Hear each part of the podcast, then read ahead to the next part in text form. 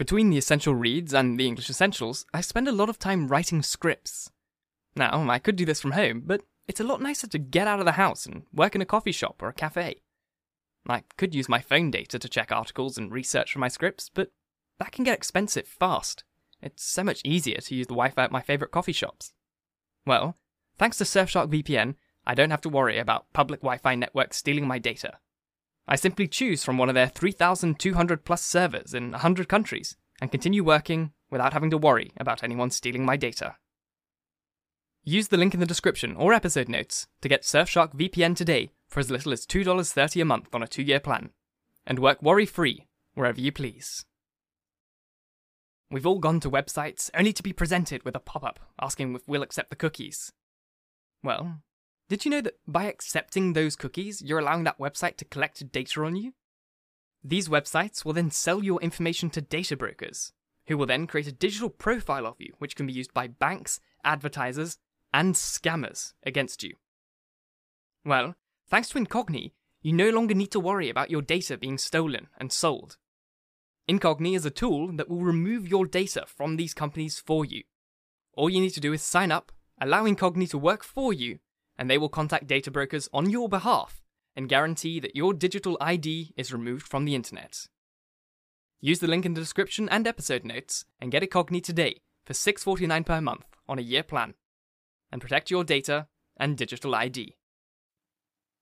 Hello, and welcome to the Essential Reads podcast. My name is Isaac, and my goal is to bring to you a bunch of classic English audiobooks in an easy and accessible way. This podcast is brought to you by my store. I will publish all my audiobooks in podcast format here, but if you really want to support me in making these or just want to listen to them when disconnected from the internet, then you can buy my audiobooks for 5 bucks at theessentialreads.myshopify.com. The link will be in the description. Let's get started. The War of the Worlds by H. G. Wells. Chapter 12 What I Saw of the Destruction of Weybridge and Shepperton. As the dawn grew brighter, we withdrew from the window from which we had watched the Martians and went very quickly downstairs. The artilleryman agreed with me that the house was no place to stay in. He proposed, he said, to make his way Londonward and thence rejoin his battery, number 12 of the Horse Artillery. My plan was to return at once to Leatherhead. So greatly had the strength of the Martians impressed me that I had determined to take my wife to Newhaven, and go with her out of the country forthwith for I already perceived clearly that the country about London must inevitably be the sense of a disastrous struggle before such creatures as these could be destroyed. Between us and Leatherhead, however, lay the third cylinder, with its guarding giants. Had I been alone, I think, I should have taken my chance and struck across the country. But the artilleryman dissuaded me. It's no kindness to the right sort of wife, he said, to make her a widow and in the end I agreed to go with him, under the cover of the woods, northward, as far as Street Cobham before I parted with him. Thence I would make a big detour by Epsom to reach Leatherhead. I should have started at once, but my companion had been in active service, and he knew better than that. He made me ransack the house for a flask, which he filled with whisky, and we lined every available pocket with packets of biscuits and slices of meat. And then we crept out of the house, and ran as quickly as we could down the ill made road by which I had come overnight. The houses seemed deserted. In the road lay a group of three charred bodies close together, struck dead by the heat ray. And here and there were things that people had dropped a clock, a slipper, a silver spoon, and the like poor valuables. At the corner, turning up towards the post office, a little cart, filled with boxes and furniture and horseless, heeled over on a broken wheel. A cash box had been hastily smashed open and thrown under the debris. Except at the lodge at the orphanage, which was still on fire, none of the houses had suffered very greatly here. The heat ray had shaved the chimney tops and passed. Yet, save ourselves, there did not seem to be a living soul on Maybury Hill. The majority of the inhabitants had escaped, I suppose, by the way of Old Woking Road, the road I had taken when I drove to Leatherhead or they had hidden. We went down the lane by the body of the man in black, sodden now from the overnight hail, and broke into the woods at the foot of the hill. We pushed through these towards the railway without meeting a soul. The woods across the line were but the scarred and blackened ruins of woods.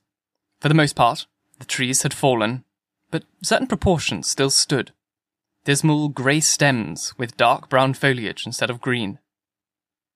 On our side, the fire had done no more than scorch the nearer trees. It had failed to secure its footing. In one place, the woodman had been at work on Saturday. Trees, felled and freshly trimmed, lay in a clearing with heaps of sawdust by the sawing machine and its engine. Hard by was a temporary hut, deserted. There was not a breath of wind this morning, and everything was strangely still. Even the birds were hushed, and, as we hurried along, I and the artilleryman talked in whispers, and looked now and again over our shoulders. Once or twice we stopped to listen. After a time, we drew near the road, and as we did so, we heard the clatter of hoofs, and saw through the tree stems three cavalry soldiers riding slowly towards Woking. We hailed them, and they halted while we hurried towards them.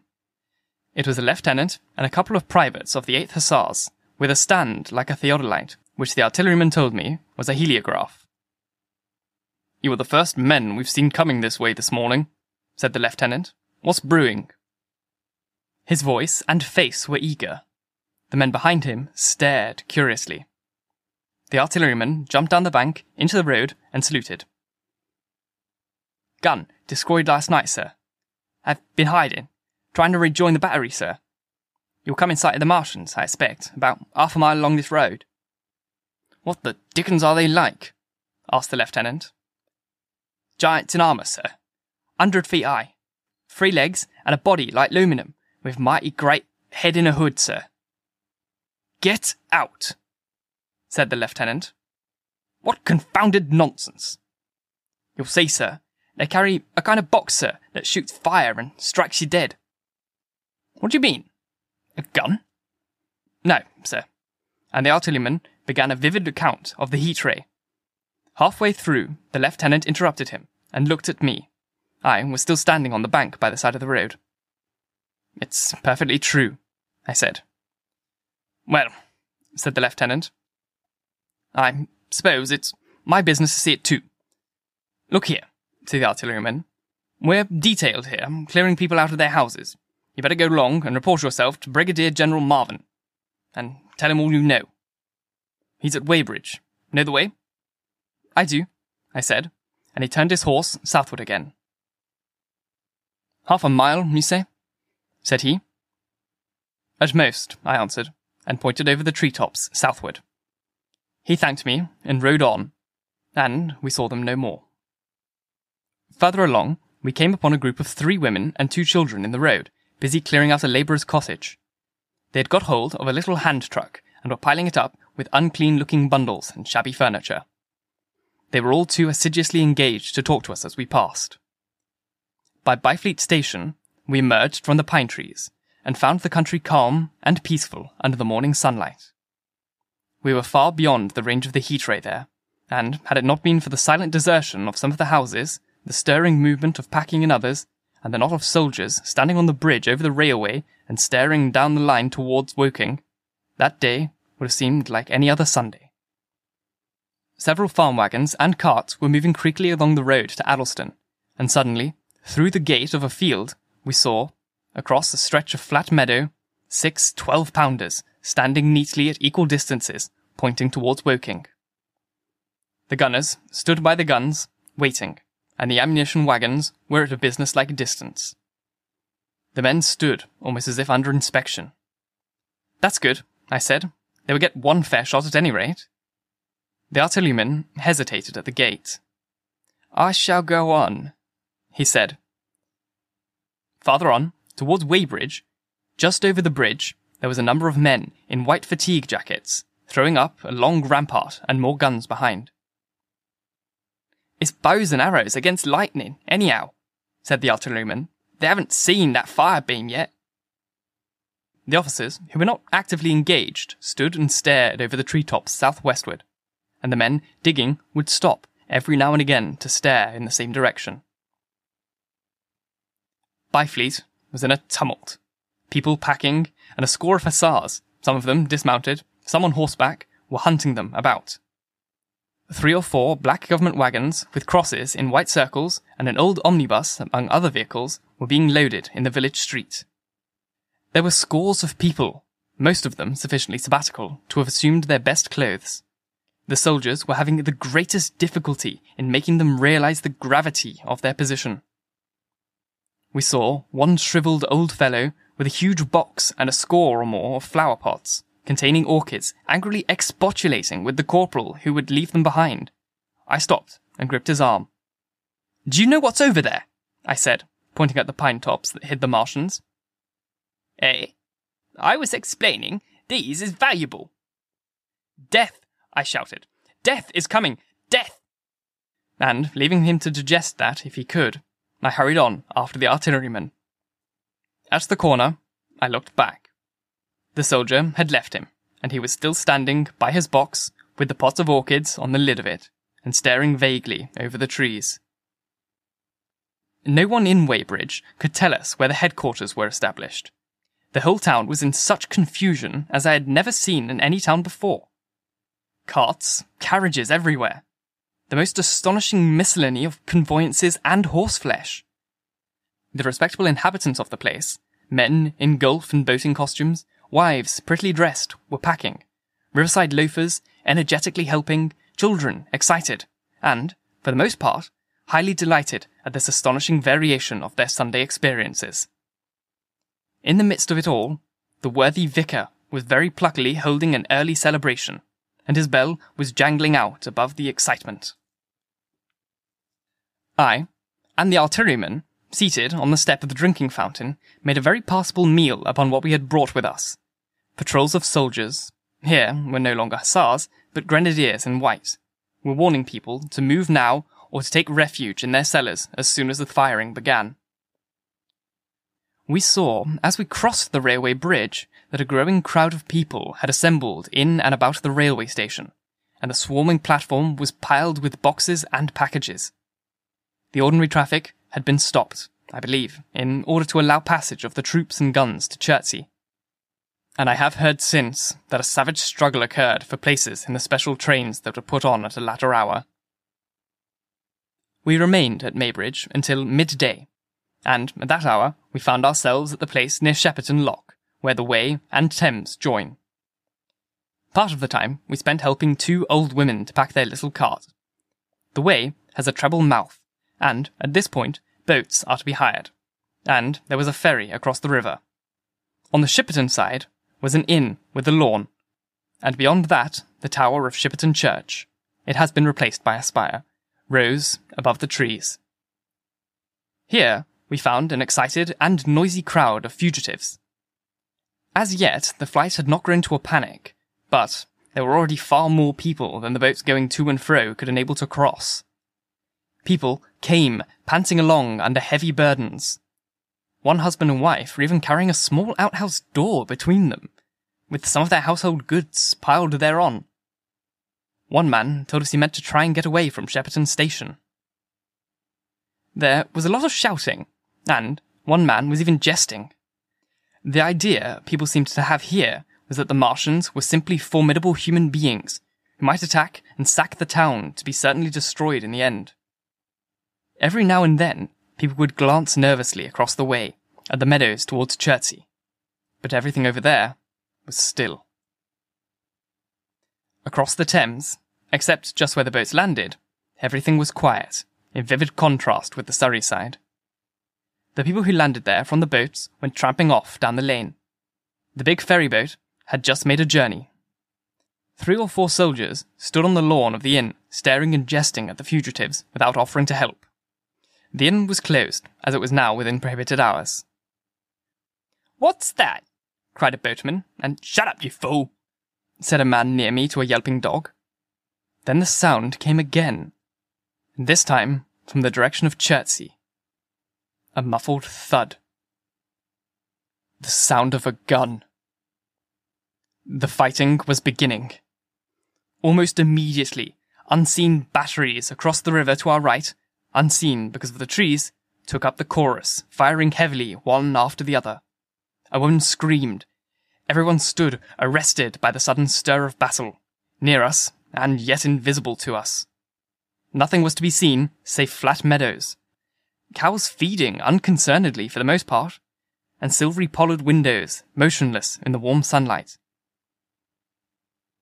The soldiers will stop 'em, said a woman beside me, doubtfully. A haziness rose over the treetops.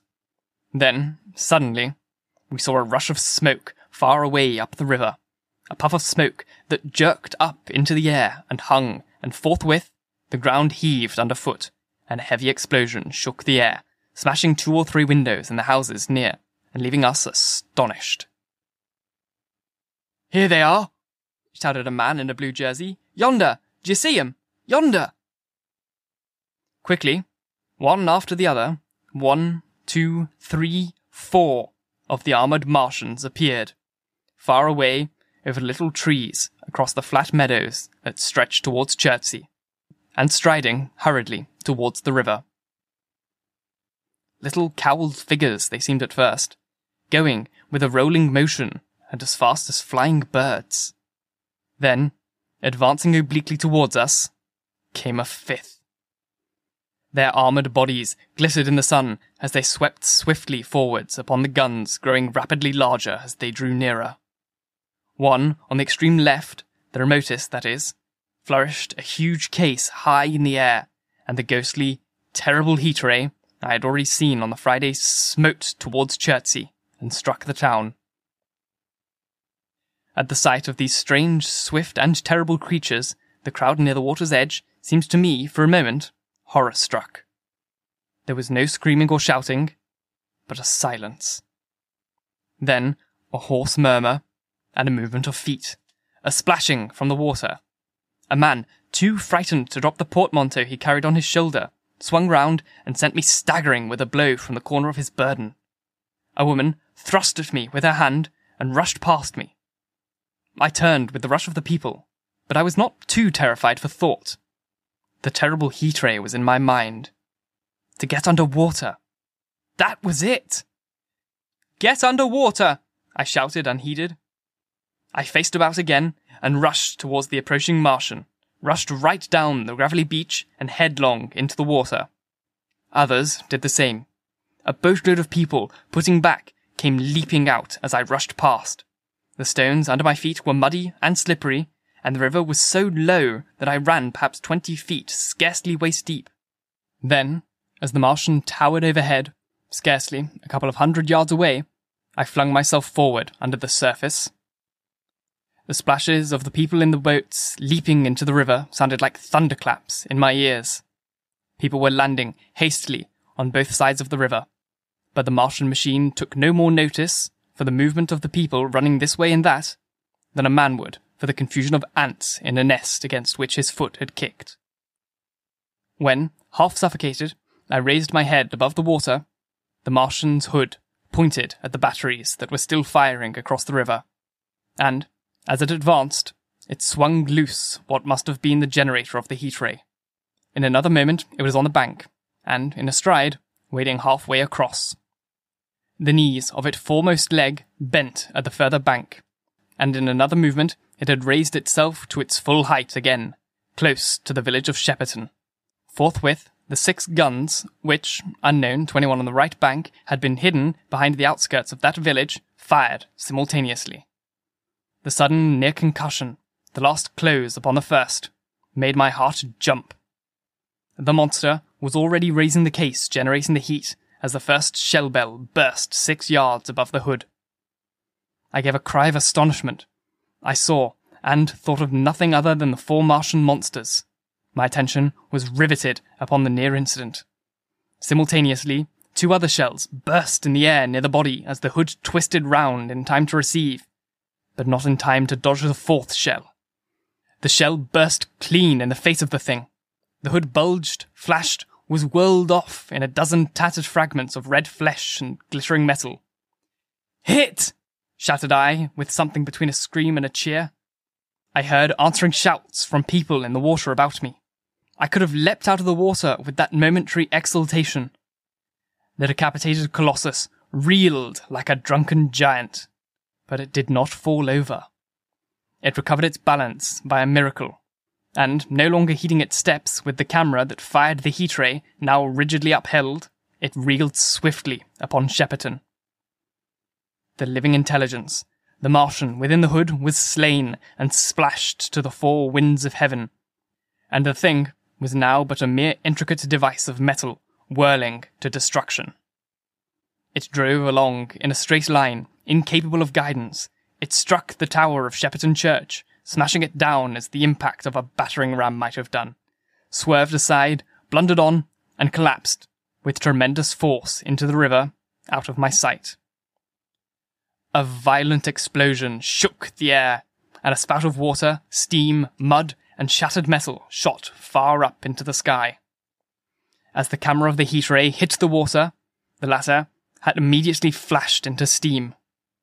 In another moment, a huge wave, like a muddy tidal bore, but almost scaldingly hot, came sweeping round the bend upstream. I saw people struggling shoreward and heard their screaming and shouting faintly above the seething and the roar of the Martian's collapse. For a moment, I heeded nothing of the heat, forgot the patient need of self preservation. I splashed through the tumultuous water, pushing aside a man in black to do so until I could see round the bend. Half a dozen deserted boats pitched aimlessly upon the confusion of the waves. The fallen Martian came into sight downstream, lying across the river, and, for the most part, submerged.